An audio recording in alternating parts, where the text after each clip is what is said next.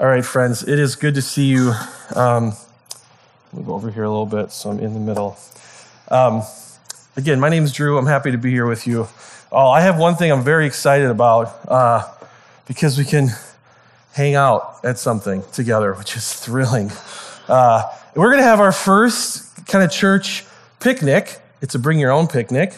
Um, but we're going to have our first picnic that also is connected to this room that we're in. So, the room you're in is the newly renovated, beautiful uh, PAC, Performing Arts Center, here at Columbia Heights. And uh, in a few weeks, they're going to be doing a performance of The Wizard of Oz right here where I'm standing, which is exciting, um, which means we can't be here on Sunday. So, because uh, we aren't prepared to be in The Wizard of Oz. Um, so, uh, and that will kind of be an annual thing. There's going to be moments throughout the year that we won't be able to use the building. Um, and instead of being bummed about that, we see it as this great opportunity to take a week off and do something different, worship differently, uh, really maybe lean into our the community that we have and connecting to each other.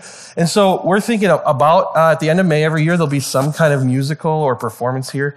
And so we're going to hopefully this will be our first annual uh, bring your own picnic, and maybe next year it'll just be a plain old picnic. Uh, we're going to take uh, time, so we're going to meet on the 23rd of May in just a few weeks at Kordiak Park, which is just on the road, about a block down the road, the Anoka County Park, um, where we are going to take a little bit of time at 10:30 to pray together uh, for our church and our city and the world a little bit of interactive prayer at the park, um, and then we're just going to spend time together. And so we encourage you to bring uh, your own picnic food. We will have hot grills that you can bring grillables. Uh, I don't know if that's a word, but I like it. So you can bring grillables, bring your own things if you want to use those hot grills to cook food, um, and we can just share time together at the park. There's a playground and a walking path. It's beautiful. So we're going to uh, hopefully be able to meet there. We'd love for you to um, come that morning. There will not be a church service that morning uh, that will be our opportunities to work to um, pray together and and hang out. So cool. That's the bring your own picnic. I can't wait. Thrilled. Thrilled about this. We are in a series uh, in the book of Hebrews uh, that's kind of coming to an end. We're ending it this month, and we're getting into. Uh, we've we've heard a lot about how great Jesus is, and that He is greater than than all things, and uh, it's starting to turn where it's now kind of giving us even a direction and what to think and how that should play out. So what if we know that's true, then how should that play out in our lives? That's kind of our core belief or foundation. How should that act out? Um, and today we are um, talking about uh, faith. And so at the end, at the end of Hebrews 10, we're starting 11 today. Uh, the author makes this statement, which I've been really encouraged by the last few weeks. He says, "But we do not belong to those who shrink back and are destroyed, but to those who have faith and are saved." And so he's he's identifying us. He's not saying, "Hey, which group do you want to be in?" He's saying, "Hey, as as people, as Jesus people, we are people who don't shrink back and get destroyed. We're people who have faith in Christ and his work, and because of that, we are saved. And so we're talking about this thing called faith today. If you go Google the word faith, you might I might have gotten the largest Google search I've ever done in my life by Googling faith, Bible faith, right? Just like, oh, what are people talking about? That's a big word, right? We hear that word all over the place. We, that word is attached to any kind of community that might be religious or spiritual. There's a faith community, a faith thing. And often in my own life, it kind of has had this feel. I found this online when searching for posters about faith. You ready for this? Wow. Ready for this? This is just a like a, a transparent Jesus in the clouds with papyrus, of course, that says, "Keep the faith." You could buy this poster somewhere and put it up in your house, and it would maybe make you feel good. I'm not sure. Uh, it kind of this poster, seeing this, instantly reminded me of this poster. Anyone have this one? The classic, the hang in there cat poster. I think faith can have this feel, this kind of ethereal, like uh, it, I hope I'm it, all all emotional, and just like oh, kind of like it feels good. I hope, I hope things are going to be okay. Your friend's having a rough week, and you're like, hey, hang in there. Remember the cat? Hang in there. Like keep keep the faith. It's kind of a, a nebulous, kind of out there. It's like cloud, clouds and you know, like transparent Jesus' kind of feel to it. And I think I think this passage today is going to encourage us to really consider faith as being not just a, a thing that kind of feels good or maybe a, a sort of hope, like a I hope, I kind of hope, I have faith that I kind of hope this gets better.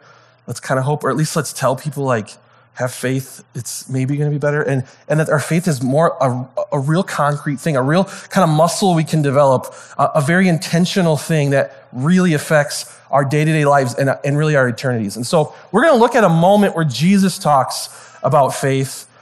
Uh, that is, it's one of my favorite uh, moments in Scripture because the, the reality of what's happening is, is incredible. We're going to look here at Matthew 8. So if you have a Bible and you'd like to take notes or, or read yourself, we'll be in Matthew 8 today and Hebrews 11. We're going to look at this moment. I think you might remember this one. It's a classic coloring page moment in Sunday school. It says, Then, then he got into the boat and his disciples followed him. This is right after Jesus had been teaching people um, and, and ultimately like, explaining how the world works, how what the gospel actually means. He gets in a boat with his disciples. They float out into the lake, and then it says, Suddenly a furious storm came up on the lake so that the waves swept over the boat. You imagine this? You're, you're on a calm lake, and then waves crashing over, the boat's rocking. One of them has to be getting sick somewhere, just percentage wise of the people on the boat, and, and seasickness. Then Jesus, but Jesus was sleeping. I love this picture of uh, panic, waves crashing, and they're like, Where's Jesus? And he's taking a nap on the boat. It's incredible. And the disciples went and they and they woke him up right? Like, what are you doing, Jesus? There's, there's waves. And they say, Lord, save us. We're going to drown. This is exactly what I would be. I would love to say, I would just go like, the Lord's got us, guys. Don't worry about the waves. but I'd be freaking out. And I would run to Jesus and I would say, Jesus, are you going to save us? We're going to drown. The boat's going to flip. The waves are going to crash over us. And Jesus says to them, You have little faith. He refers to their faith. Why are you so afraid? In some translations, this phrase could be, Where is your faith? So they wake him up. I don't know when Jesus wakes up if he has that like five minutes where he's a little groggy, but like I do, probably not.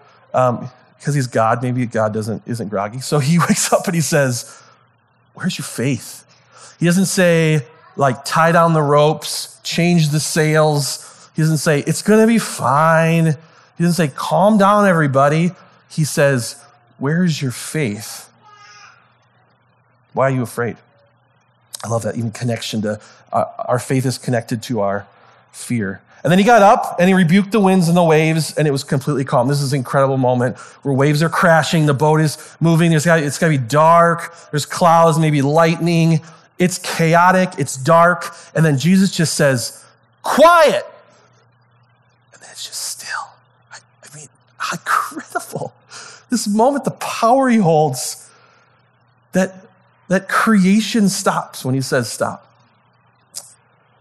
But he asks this question of where is their faith, which is the question that our author um, today is, is asking us and encouraging us to consider. This idea of faith as the storm rages on. Where is your faith? This faith seems a lot more active, more concrete for Jesus to say, Hey, where's your faith? He doesn't say, like, aren't you feeling faithful today? It, for me, it often can feel like something that only bubbles up, only like, I'm only just feeling it sometimes. And I'm like, it's not feeling faithful today.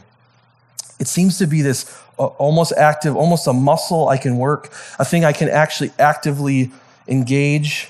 I can actually think about, connect to my heart and my head. It, it reminds me of um, uh, in marriage, and early when I was married, uh, I had a friend. I, the first time I ever met him, he came up to we met and he said, "Hey, are you married?" And I said, "Yeah, we're talking." And he found out I was married. And he says, uh, "You're loving your wife well, right?" I was like, "I just met you." Uh, he said, "You gotta love her, even when you don't want to. You gotta love her." I was like, "Yeah, okay." And then later, right, I'm sitting at home and I'm thinking, "Oh yeah." There's times I just don't feel like I'm just not feeling it she's like, I'm having a, I'm having a rough day. I'm feeling sad. And I'm like, cool. Sorry. I don't feel like loving you right now. Right? But no, I would, that's, that'd be really bad. Right? And so in that moment, I say, I don't maybe feel like it right now. I'm also having a bad day, but I can, I can still like access this love I have for you. I think there's something about our faith that's active. There's a pursuit of it. And the author here is going to give us a picture, I think, of what that faith looks like and why that faith is so, um, so important. So here's Hebrews uh, 11, the beginning. So he just said, hey, we're not people who shrink back and are destroyed. We're people who have faith, and in that faith we are saved. And so then he says, now, faith, what is faith? It's a confidence in what we hope for. It's a confidence we have, a certainty of something that we're hoping for, and an assurance about what we do not see. Almost a, a confidence in what is, in, in reality. In Hebrews, we've heard this phrase a lot in the reality of Jesus. There's almost a greater, truer reality of Jesus and God's presence. And so, confidence in this thing that we can see for that God will come and He will make things right. That, you know what? Hang in there. It is going to be okay but also this assurance of this reality of who God is now. And actually, I would say even, even back, even looking back to who God has been and who He is now. It's this who He is now and this forward looking. And He says, This is what the ancients were commended for. He's talking about all of our, our family, all of our spiritual family, God's family. By faith, we understand the universe was formed at God's command. Remember that, like, th- this was all created by our Creator. So that what is seen was not made out of what was visible. So there, there's this, this uh, foundational reality. And I just was reading um, recently an article by Tim Keller. He recently was uh, diagnosed with cancer, and he's sharing what it looks like for him. Um, Tim Keller's a, a, pastor and a theologian, someone who inspires me and that I uh, respect. And uh, he says, uh, someone who I would say he gets diagnosed with cancer, and his first thought is like, Jesus, you're good. And he says, No, it, it rocks, it rocked me because now death is real and I have to really decide what, what my faith is and, and where it lands. He, he wrote this article about it and he says this phrase I think in suffering, we often get to give it a, a little assessment of our faith. Um, he's, and he says um, um, this. But as death, the last enemy, became real to my heart, I realized that my beliefs would have to become just as real to my heart. As death becomes very real, my beliefs would have to become real. Or I wouldn't be able to get through the day. Theoretical ideas about God's love and the future resurrection had to become life gripping truths or be discarded as useless. You know how intentional this is? I, he, has to, he has to know that this story of God's creation and the fall and things becoming broken and Jesus rescuing us, making things right, that in the end, all will be right we'll be together as a family. That has to be a life gripping truth, or, or, it needs to be discarded. This faith is this real thing. And we've been hearing in Hebrews, not is it just, where is your faith, but that the faith is our foundation uh, of how we view our world the author of Hebrews um, goes on then to say, as he said here, I commend the ancients. He says, Don't you remember? This is, this is what we remember about everyone. What has inspired us through the ages by our family in the faith is not what they did, but the faith and the person they had their faith in, which might actually be a little confusing to them. I think it'd be, it's confusing to me a little bit of he's saying, Remember when you think back to Noah and David and Moses? Remember how strong their faith was? That they actually believed that their faith saved their faith in Jesus saved them, not their own works? Like, what? And then he says, No, remember the stories? It, it's as if he opens um, the Old Testament up and he says, No, remember all these stories? And then he sits us down. It's almost like we get to sit down uh, in, in the living room with a, with a family member, and he says, oh, Remember the stories of, of Noah and Moses? Here, let, let's, let's go through them again so you don't forget. Those are stories of faithful people who didn't have it together, and God did extraordinary things. And, and who their faith in is what we should look to, and not just what they did. And so he goes on to tell us. The entire chapter of Hebrews 11 is just him retelling our family history. And so I want to do that right now. Just going to take a few minutes, just sit back and just remember, uh, as if I'm just like an old, bearded, wise uncle who's telling, reminding us of all of the faithful people in our family. Hey, remember Abel? By an act of faith, Abel brought better sacrifice to God than Cain. Remember, it was what he believed and not what he brought that made the difference. Do you hear what he believed and not what he brought or did that made all the difference? That's what God noticed and approved as righteous. What he believed, where his faith was. After all these centuries, that belief continues to catch our notice. Remember Enoch? By an act of faith, Enoch skipped death completely. What? Yeah, they looked all over and couldn't find him because God had taken him. We know on the basis of reliable testimony that before he was taken, he pleased God. It's impossible to please God apart from faith. So it must have been his faith. Hey, remember Noah? Remember how we always, he's like the best one to color in coloring books because you get all the animals. Remember him? By faith, he built a ship in the middle of dry land. He was warned about something he couldn't see and he acted on that. The result, his family was saved. His faith then saved him. His act of faith drew a sharp line between the evil of unbelieving and the rightness of believing in God. As a result, Noah became very close to God. Oh, remember Abraham? Father Abraham had many sons. Many sons had Father Abraham. I am one of them. By an act of faith, Abraham, it's in someone's head now. I'm sorry. It's in, it's in there. By an act of faith, Abraham said yes to God's call to travel to an unknown place that would become his home. Then he left. When he left, what he, he had no idea where he was going. But by an act of faith, he lived in the country promised him, lived as a stranger camping in tents. Isaac and Jacob did the same, living under the same promise. Abraham did it by keeping his eye on an unseen city of real eternal foundations, the city designed and built by God. Oh, remember Sarah? By faith, barren Sarah was able to become pregnant. Old woman as she was at the time, because she believed in the one who made a promise of what he said. That's how it happened. That from one man's dead and shriveled loins, there is now people numbering in the millions. There's a, there's a verse to put on your wall.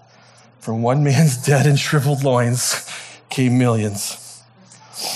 Each of these people of faith died not yet having in hand what was promised, but they believed in what was promised. How did they do it? They saw it way off in the distance, waved their greeting, and accepted the fact that there are transients in this world. People who lived this way make it plain that they're looking for the true home. If they were homesick for the, they were homesick for the old country. And if they were, they would have gone back. But they were looking to a far off country a heavenly country. You can see why God is so proud of them. And he has his city waiting for them. This is our family. Remember Abraham? And by faith, remember when he was tested? We offered Isaac back to God. Acting in faith, he was ready to return the promised son, his only son, as he had been received to him. And this after he had already been told, Your descendants shall come from Isaac. Abraham figured that if God wanted to, he could raise the dead. It was his faith. In a sense, that's what happened when he received Isaac back, alive from the altar.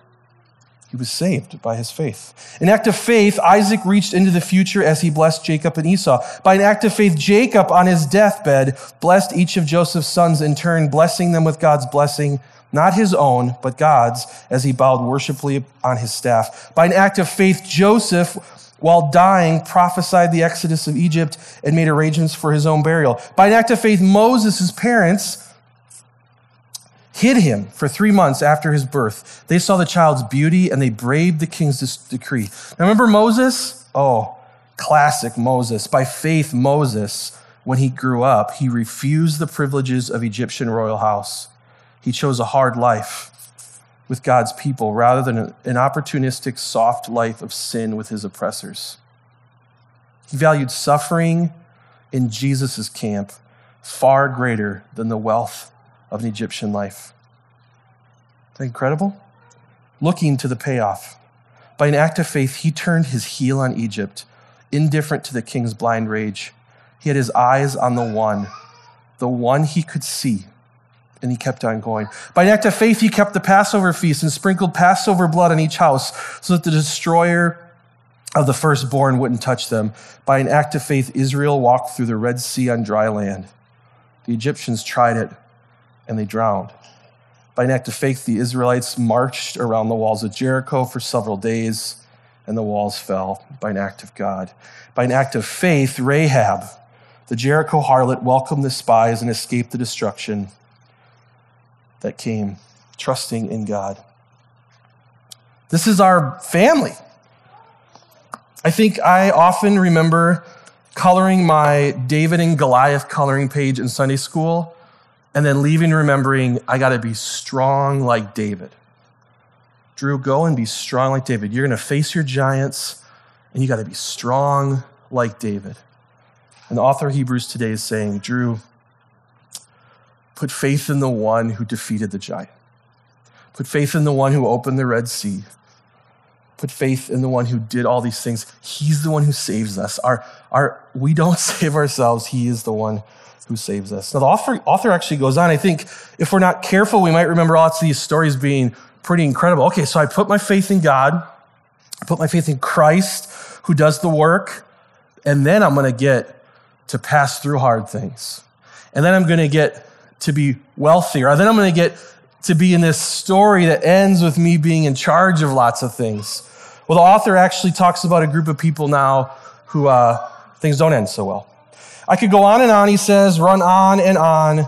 There are so many more. Remember Gideon or Barak or Samson, David, Samuel the prophet.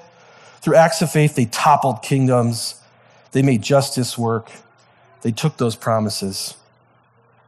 They were protected from lions, from fires, from swords. They turned disadvantage to advantage. They won battles. They routed enemies. Women received their loved ones back from the dead. You're like, yeah, I'm in, right? I'm in. Let's do it. Let's charge. He says, Oh, and then remember those who were tortured, who refused to give in? Remember those who preferred something better that we call resurrection? Remember those who were abused and whipped? Remember those that were in chains and dungeons? Remember the stories of those in our family who were stoned, who were sawed in half, who were murdered in cold blood? Stories of those wandering the earth homeless, friendless, and powerless. Here's how, he describes them the world didn't deserve them. They made their way the best they could on the cruel edges of the world, believing in the one who was to come. Not one of these people, even through their lives of faith, were exemplary. They got their hands on what was promised. God had a better plan for them. Even, though, even whoever got sawed in half, I don't know who that was, whoever got sawed in half, there was a better plan that they believed in. A better plan. And so this is what our author, I think, wants us to, to land here uh, as, we, as we wrap up this whole long chapter. He says, Remember that faith in Jesus' work is what saves us. And our faith that is looking far beyond to this Jesus who will make things right. This isn't the end. And so we can be people who put faith in Jesus and maybe uh, great things happen. Maybe we do hang in there. But, but we also might be people who feel like we're getting sawed in half. People are going to be hurt and live a, a life of hurt, but knowing that one day things will be good. And so this is how Hebrews 11 ends. These were all commended by their faith. Just makes that enormous list that we just went through. Yet none of them received what had been promised. Incredible to think that Noah didn't, wasn't, didn't know what we know about Jesus, since God had planned something better for us so that only together with us would they be made perfect. This, this family of the faithful comes together. Jesus dies on a cross and rises, defeating death and sin for us. And now, together, church, together we get to move forward to a day when he is king in a city that we have been promised. What a what, what good good news. And so this storm rages on I, um, during a time of like COVID, and I think we all maybe could think of a person, and maybe it's ourselves right now that feels like waves are crashing, the boat is rocking, it's dark. I don't even know what direction the shore is. I don't even know which way I would go to rescue myself. I'm going to drown. I have an opportunity to put faith in, in a little bit. What does that look like? Well, this passage um, ends, I think, with how we can direct ourselves, what faith might look like in action. So Jesus replies, You have little faith. Where's your faith? He gets up, he says, Quiet, the storm stop, and then here's their reaction, right? They go from, We're going to drown, Jesus, what are you doing? He says, Quiet. They were amazed. And then they said, What kind of man is this? Even the winds and the waves obey him. What kind of person is this who would die on a cross, be tortured, and then would rise from the dead?